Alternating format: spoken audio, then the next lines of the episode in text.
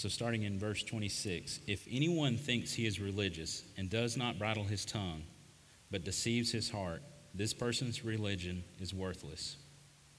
Religion that is pure and undefiled before God the Father is this to visit orphans and widows in their affliction and to keep oneself unstained from the world. Let us pray. Dear gracious Heavenly Father, this morning, God, we come to you, God, knowing, God, that you love us, God. You love all of us. God, that you have invited us into adoption with you, God. God, we are children of, of, of the Father, God.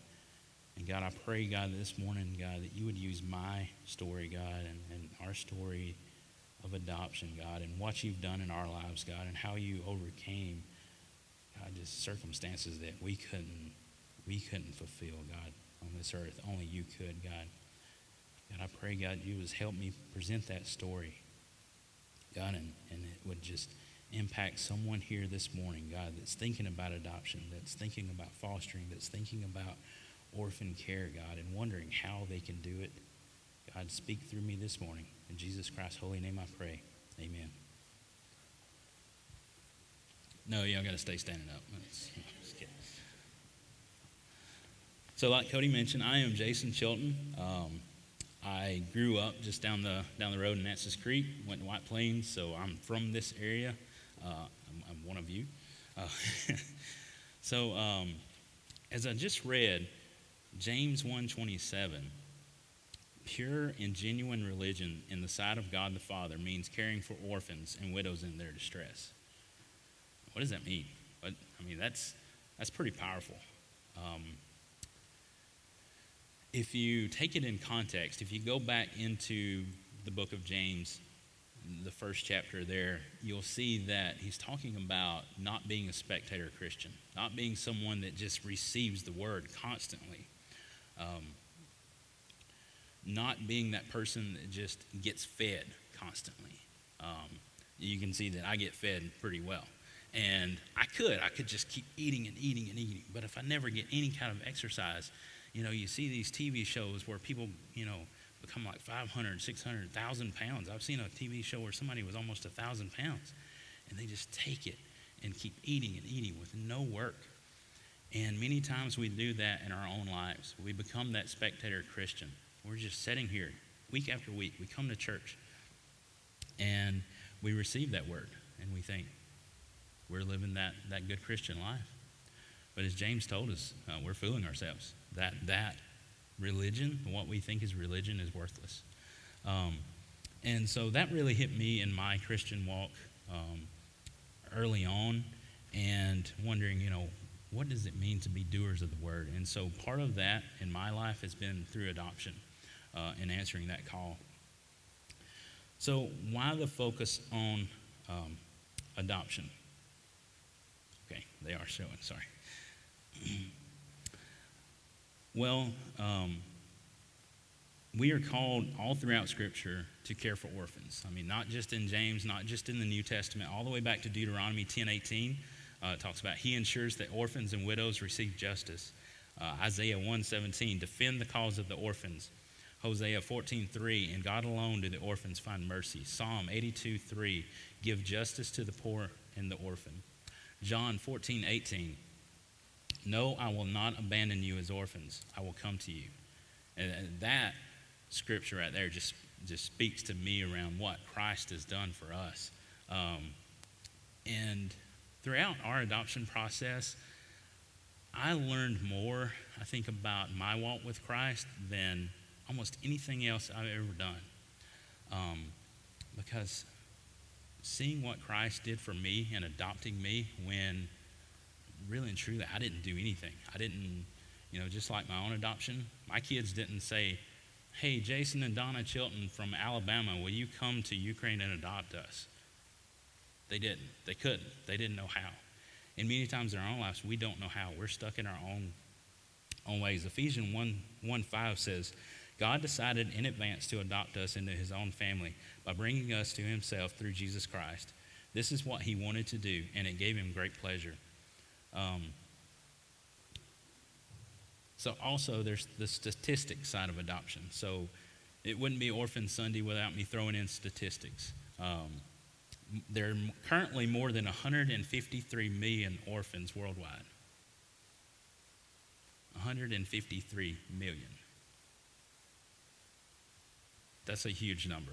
Um, okay, what about the U.S.? The U.S. there's more than 400,000 children in foster care right now as we're sitting in this room. There's a third of those uh, that are currently el- eligible for adoption, and every year 20,000 kids age out of the system in the U.S., and most of those with very little to no support system. So think about that, and think about all that's going on in the world today with human trafficking. Those children are now vulnerable to that. They need support. Um, these numbers are all staggering numbers. I mean, if you just sit here and focus on those and think about how many orphans are out there today, it's, it's hard to think about. Uh, I'll just be honest, it's hard to think about those numbers. Um, and I know when Donna and I were in the orphanages, uh, when we went to get Katie and Brody, uh, we spent about two weeks in the community and in the village uh, in Ukraine where um, Katie and Brody's orphanage was. And as we would go every day to the orphanage and see all of those kids, you know, my heart would just break because I'm not there to adopt those. You know, there were some sweet kids there that were running around, and you would, you know, you would engage with them, and you would just think, gosh, you know, and just pray somebody comes and adopts those children too. And it's just heartbreaking. You start thinking about all these. But what I want to encourage you not to do is get caught up in those numbers because it is easy. It, it's easy to think, gosh, how, how could I impact 153 million orphans? It's such a huge number. Don't think about that. Think about the one child. So, this is Mila, this is our newest daughter. Think about that one child that you will impact. I mean, little country boy from, not little, but country boy from Alabama, Nances Creek, right? Who'd ever heard of Nances Creek? And especially in Ukraine, God used me to travel and impact an orphan in the world. I, that just blows me away that God had even used me to do something like this. So I've shared the importance of um, orphan care from the Word of God. I've shared Scripture. Um, and I would venture, I, you know, I shared the statistics as well. And I would venture to say that there's probably nobody in this room right now that's thinking, yeah, orphan care, I'm just not, not sure that's a good idea. I mean, we're all, you know, we're all looking around going, that's a good idea. You know, we need to, to care for orphans. But I would also venture to say that out of all the people in this room, the people at this church, maybe somebody's listening online today, I would almost bet that somebody's thought about adopting. Somebody's thought about caring for orphans and wondering how to do that. Um, maybe you're scared. Maybe you don't have the finances. Maybe, maybe you're single and you're just not sure that orphan care is right for you. Um, maybe you're thinking about it today. Maybe you've been thinking about orphan care recently and adoption, and maybe your spouse isn't on board. You know, that's tough. Um, I'll kind of share some examples of that in a minute. Um, whatever your case may be today, I would say, hear me out um, because I'm about to walk you through our story. And those situations that I just mentioned, uh, some of those were applicable in our lives. So I'll take you back in time. So I want to share my story now. March 2008 married my internet bride. She's pretty. Um, so this is Donna. This is my wife, and really, she is my internet bride. We met on eHarmony. So uh, we met in. I'm going to mess up the dates and I'll get in trouble. Um, I should have had this written down. So I know we met, I think, in person in August of 2007 nod or something? Okay. Uh, I'm going to get this right for the second service. And by October of that year, late October of that year, I knew that like she was the girl I was wanting to marry, and I'd I'd always been one of those people like, hey, I need to be engaged like five years to know. And by March of 2008, we were we were married. I was sealing the deal. I was like, God sent me this girl. I was like, I don't know how, but I got her. So, um, when we first got married, I was really indifferent to having children. Not that I didn't. You can ask Donna; she'd tell you I didn't want children, but I just didn't care. Like either way, uh, if it happened, it happened. If it didn't, okay. Uh, in 2009, we found out we were expecting our first child. So we were expecting Clark. Um, so fast forward to August 2010, we were welcomed Clark. Ain't he cute? He's with us this morning in the service, by the way. Uh, and Clark was an awesome baby. I mean, sweet, never cried, rarely ever cried. And he was just easy. I'm thinking, this parenting thing is pretty easy. All right. So, um, not too much later, we were actually expecting again. Uh, only this this ended in mis- miscarriage, um, but God provided again, and Donna gave birth to Callie. Now, Callie was nothing like Clark.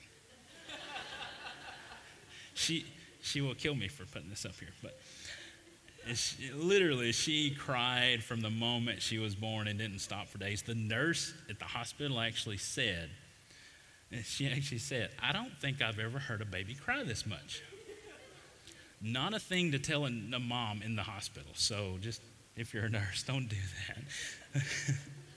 but we love our Callie Emline. She is awesome. Um, but if she's mad about something, she's going to let you know. Uh, and she did for a long time when she was a baby. Um, so you would think, okay, I don't know if we want kids again. This is about to seal the deal. Um, in 2012, you know, we were doing pretty good. We had a boy, we had a little girl. Know, it's a perfect American family, right? We, I got my cabin in. I built a log cabin back in family land. I mean, I'm like country boy. I'm living it up, right? I've got it made. I got my nice truck. You know, all these things, right? So I'm I'm very content with where we're at.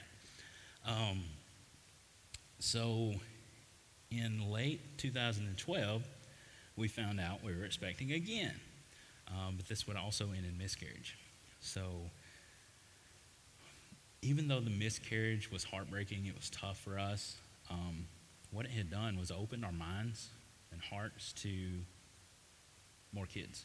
So we were actually thinking about it now. And Donna had mentioned adoption in the past as something that she thought we would like to do someday. She thought we would like to do. I didn't say I thought we'd like to do. Um, and, but this time was different. I was open to it. You know, after the miscarriage, I saw how much it just broke Donna's heart. And I was like, hey, I think we could do, I think we could have another kid. So in early 2013, Donna shared with me her heart for special needs adoption okay, you just took me out of my comfort zone completely because you said special needs. I'm special needs. I mean, I'm special. I'm, I'm hard to deal with, um, very picky eater. I mean, you name it. Donna has a special needs husband, right? Because I'm tough to live with. And for me to take on a special needs child, I, I don't think I could do that. And I actually wrote her a letter. We used to write letters to each other, especially when we were early on in our marriage when our schedules, work schedules competed and stuff, we'd write letters to each other and it was kind of sweet and all. But, but I wrote her a letter, and this letter contained, she still got the letter. It contained very valid reasons why I could not adopt a special needs child. Very selfish reasons. Looking back, if I read that letter, and I'd like to beat myself up because of it.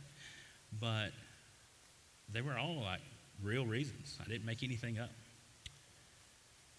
And Donna didn't argue with me. She didn't debate with me. And she didn't go away like mad, quiet type thing either. Um, she just, okay. Like she had accepted it. What she did do, though, was she went to God in prayer.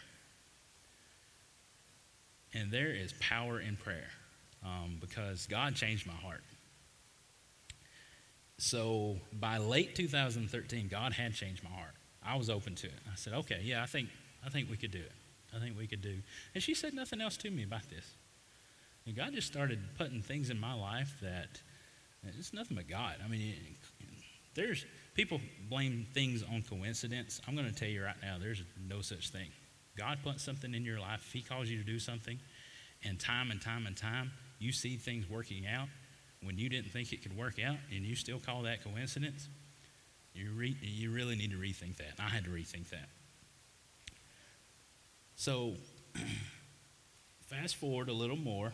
Now we're December 11th, 2013.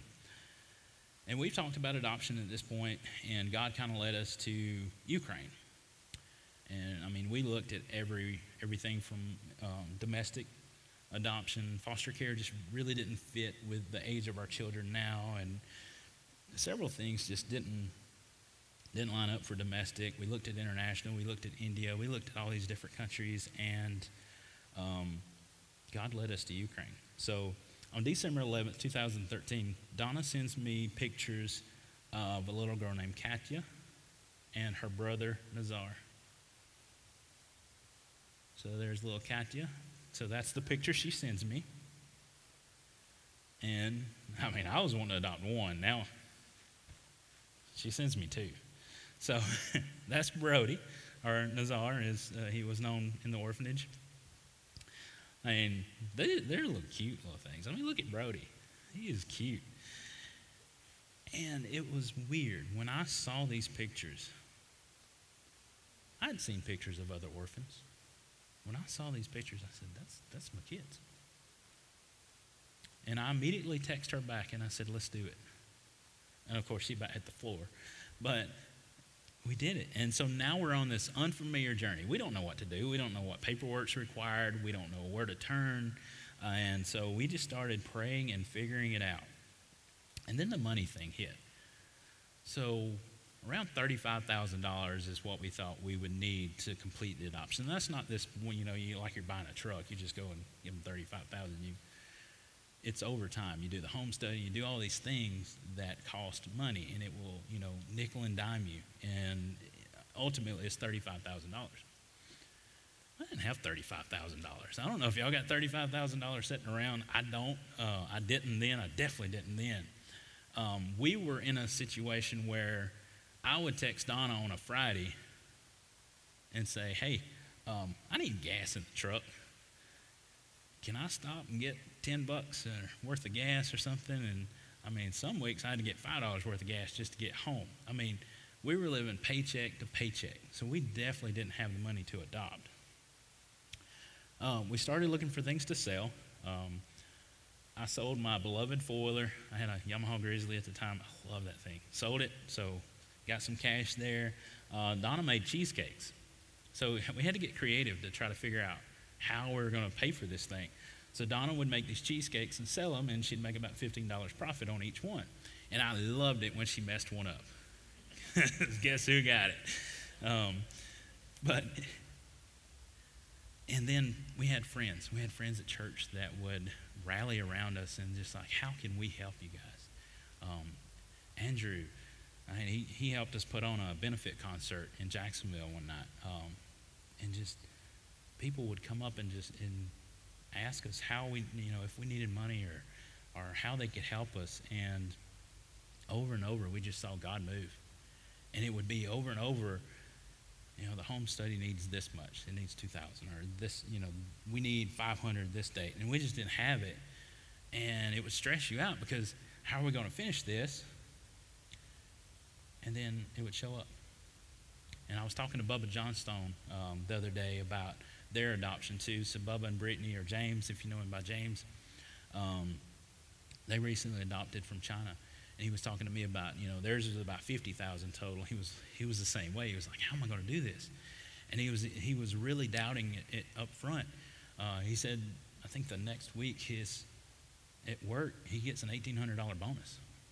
And he said, just this peace came over him. He said, you know, it was just like God telling him, hey, I've got this. Don't worry about it. And, you know, he shows up to church the next week and, and somebody's giving him a letter of encouragement and a $1,000. And just over and over and over in this church, people just rally around you. I mean, they did it for us through both adoptions. I mean, y'all are awesome. And you're part of orphan care when you do that.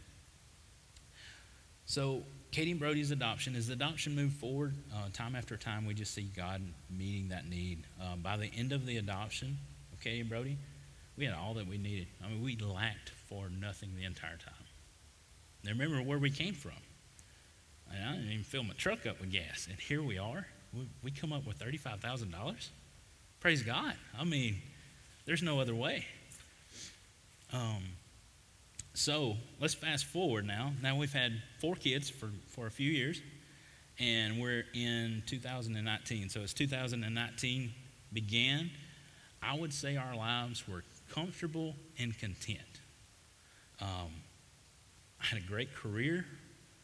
Um, we were finishing up an, an addition to our house, not knowing what I was actually building this addition for. God has a sense of humor. Um, but we were finishing up this addition. Uh, I was building my dream garage. Um, always wanted a garage where I could put all my tools and you know just work on stuff and tear stuff up. And, um, and our four our four kids were doing well. Uh, they were getting easier to, to parent in, in many ways. Uh, we were not looking to adopt again. we were absolutely not looking to adopt again. And honestly, you know, looking back and thinking through things, I'm not sure I was looking to answer any call from God at this point. Um, that would upset all I had going because I'm just comfortable. But in May of 2019, uh, Donna saw and shared a post on um, Facebook of someone advocating for a little girl in eastern Ukraine to be adopted. And I told her, I said, don't get any ideas, honey. Um, I admit that. But then I looked at this little girl and again, you get part of adoption community. You get to talking to all these other adoptive families, and there's people always advocating for children. So I had seen orphans throughout these, you know, four or five years that we'd been home with Katie and Brody, and thinking, "Hey, that's great. I'll advocate. I'll share them, but I'm, you know, I'm done. This is my family. I'm content." There was something about her, and as I finished tucking the kids in for bed that night, you know, God was just really putting on my heart. It's like, hey, that's your daughter. I'm like, no, God, I'm done. And he said, no, that's your daughter. So by the time I finished putting the kids to bed, I go back to Donna. I said, Donna, if you want to, if you want to adopt her, we can do it. And of course, she about hit the floor again too. But God was speaking to her as well. So we began going into prayer, seeking God's guidance if that's truly what He wanted us to do. And it was just evident uh, as we started looking into it that this is we were being called into adoption again. Um, in June 2019, so about a month later, Cody preached a message titled How to Sing in Prison. And it was from Philippians 1 3 through 11. The first point in that message was God calls you to do the impossible so that he can show you his goodness and faithfulness. To do the impossible. I'll be honest with you. Um, June last year, I didn't really think adopting this little girl was that impossible. I had a good job, making a lot more money than I did the first time. I can do this. I can do this. I can do this. So pay attention. I can do this, not God. And I was, and don't get me wrong, I was trusting God. I knew what God had done for us last time, but I had some boastfulness to me. So another point Cody had made in that sermon was nothing produces joy like seeing hard days pay off. And that's one thing that I knew as soon as we decided to answer a call, and this is any call, whether you're going on missions, whether you're adopting, sometimes things get hard. Um, and sometimes that's spiritual warfare, sometimes it's just the way things are. But remember coincidence again. Um, the first weekend after we had decided to adopt again, our dishwasher tears up. You may think, okay, it's a dishwasher, I'm washing by hand. We got six people in the house. This is a big deal. I may actually have to wash dishes now. So, so, you know, the week before Cody preached that message that I just mentioned, I was in Phoenix on business, uh, and I called Donna one day before work, and she was upset. She was, she was telling me, she says, I don't know if we can do this financially. It's just, you know, I'm adding everything up now. And I was like, no, don't, don't use a calculator. That's always bad. Um, it, and it is when, when it's God, God's going to take care of it. And I, I told her that, and I said, you know, and I just told her what God had done for us the first time, just reassured her. And the very next week, I got hit with some news, and it just shook me. And now it's God reassuring me. Not God, but um, and God. Donna is reassuring me that, hey, it's going to be okay. It's going to work out. You know, God's got this. And you need those people in your life. You need those Christians in your life who are going to speak truth in your life, who are going to say, hey, God's going to do this. He's done it before. Um, whether that be your spouse, whether that be your friends, uh, and if you're not plugged into a connection group, if you're not plugged in somewhere at church where you have that network of support, uh, I strongly encourage you to get plugged in at something. Um, especially if you're thinking of answering a call like adoption. So, as the adoption moved forward, God was indeed meeting our needs, uh, just like the last time. It was still tough. Um, there were still things, you know, like the dishwasher. And it was things like the dishwasher over and over and over and over again. It was just like every time we turned around, something was hitting us, something was attacking us. Um, behavioral issues with our current kids, where we just felt like we're not good enough to take on a fifth kid. Are you kidding me? We, we can barely keep the, the four we have now going. Um, and it was just Satan, I think, attacking us and just trying to discourage us over and over and over. But in early February of this year, we were finally able to travel to eastern Ukraine and meet our new daughter. Um, long trip, everything was going well. Um, and by the end of that trip, we were able to start setting up our next trip, which would be about a month later. Uh, we were actually scheduled to travel back to Ukraine March 16th. Um, but on March 11th, I was read a letter at work uh, by HR, and you, you, know what's coming there, um, how my position with the company was being eliminated. I've been there 13 and a half years, and my last day of employment would be that Friday the 13th. What a day to lose your job, 13th, Friday the 13th. And my severance would begin on Monday the 16th. Remember now, we were supposed to travel back to Ukraine on the 16th. So now my job's gone. And I, it, was, it was like I had been hit by a brick. Um, and that, that day of the 11th, as I gathered my things, got in my car, and turned on the radio. And I'd been listening to Rick and Bubba that morning, 104.7 WZZK out of Birmingham. And there was a song playing on the radio. You make all things work together for my good. It's the song we just sang. Your love never fails. And it was 104.7 The Fish out of Atlanta, crystal clear. I never in my life picked up the fish out of Oxford, Alabama before. Maybe your car does, mine does not. Um, like I said, I was listening to Rick and Bubba. And I'm just thinking, wow, God, okay, I'm, I'm watching.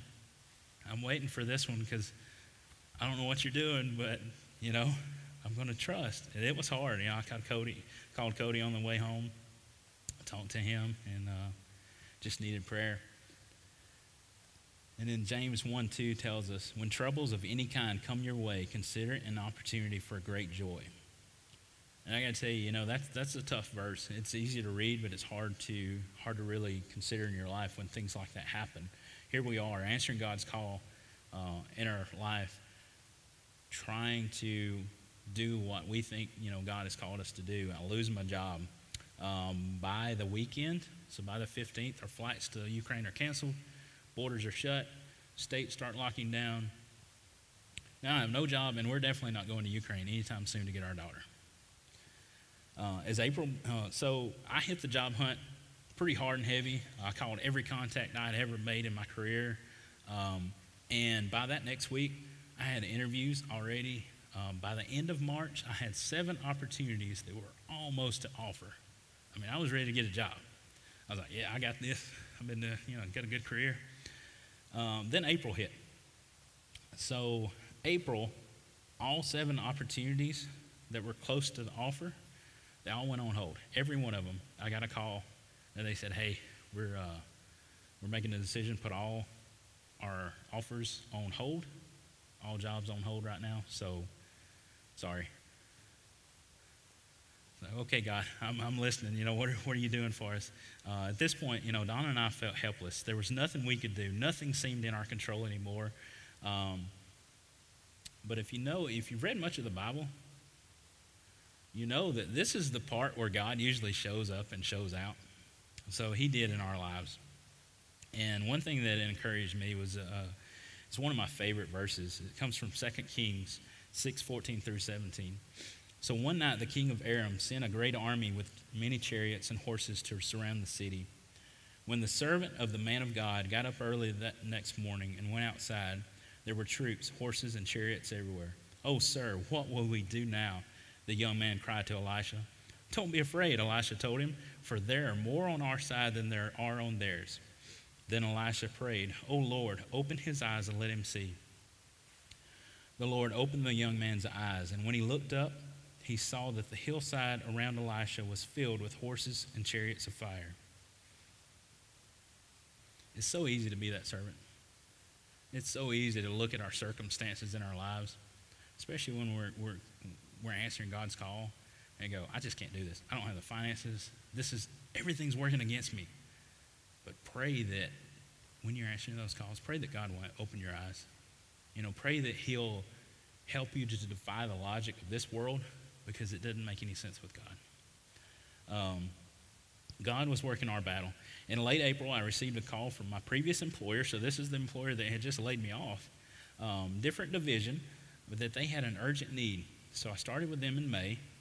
Uh, I would need to move to Atlanta in early 2021, um, but I could work from home in the interim. So, this was perfect. This is, hey, it's a job, right? At this point.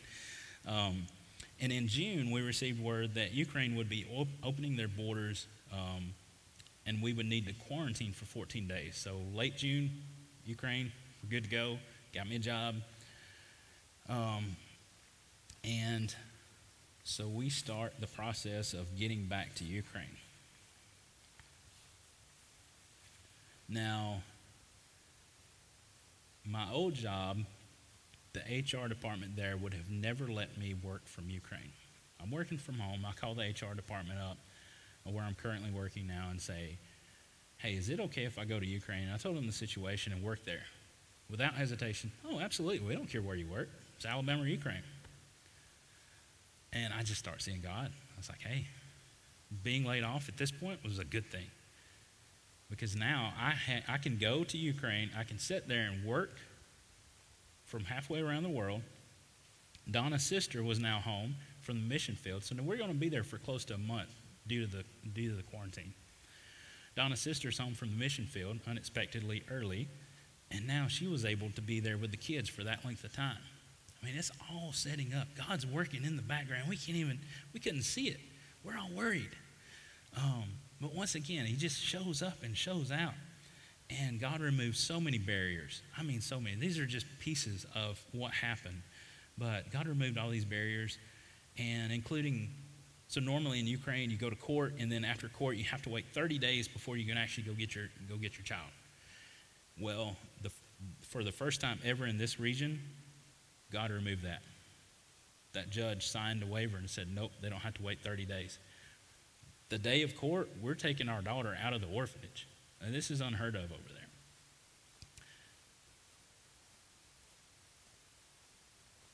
I kind of missed that slide. I'm like missing the slides. So I got to get better on that in that service. Um, so this was little Mila. This is who we ended up adopting. This was the picture that we had saw on Facebook that night that they were posted. But now we're able to bring her home. Um, now remember I mentioned that the job um, that I had taken would require us to move to Atlanta. I'm an old country boy from Nances Creek. I really don't want to live in Atlanta. I like visiting Atlanta, but don't want to live there. Um, well, two days after I got home from Ukraine, I got a call about a work from home opportunity that I had interviewed for all the way back in April. And God came through. We were able to stay home. Um, So, whatever it is that God's calling you to do, don't make excuses. Um, John Blanton preached uh, a few weeks ago, and he posed this question What calling are you ignoring because you are comfortable? I mean, think about that today. It could be adoption, it could be orphan care, it could be call to the mission field, it could be going on, you know, just a domestic mission trip. Whatever it is that God's calling you to do, it's easy to make excuses. It's easy to say, I can't, I can't, I can't. But God can. And He did in our lives. When there's no way. He took me out of the picture. He took my job. He took me out of the equation. There was nothing I could do at this point.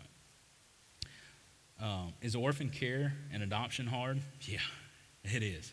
It is really hard. I'm not going to sugarcoat anything for you. If you come and talk to me, I'm going to tell you how hard it is. But I'm also going to tell you how rewarding it is. I mean, look at my family. This is from a guy that could care less if he had kids when he first got married. And now I have five kids, and they're beautiful kids. I love my kids. I love hanging out with them. I love teaching Clark how to drive a tractor and taking Mila on rides on the tractor and whatever it is. I love my kids. And what can you do for orphan care? So maybe you're not being called to adopt. Maybe that's not, you know, like Cody mentioned, you're in a season in life where that just doesn't make sense for you. There are so many opportunities. Uh, as I mentioned before, so many families in this church just came alongside us. Um, helping us out, encouraging us, praying for us. Um, like I said, don't discount prayer. Don't say, well, all I can do is pray for you. you know, thank God you can pray for me because prayer, prayer is so powerful. Um, so, like I mentioned before, um, be that advocate for orphans. I mean, that's how we found um, Katie and Brody. There was a sweet lady named Sandy Flannery from Pennsylvania. Uh, we actually had the opportunity to meet her um, back in uh, 2018 as we were traveling around the country. Sweet, sweet Catholic lady. Uh, she does a lot with orphans in Ukraine, and she had actually got baby pictures. She had met Katie when she was real young, and she advocated for her. And now she's home with us because she did that. So don't think one little act is too simple for an orphan to be impacted. With that, I will close this in prayer. Thank you for watching or listening to one of our sermons. We would love to have the opportunity to connect with you one on one. We are not a perfect church, but we are a joyful church, and we want to help you increase your joy in Christ.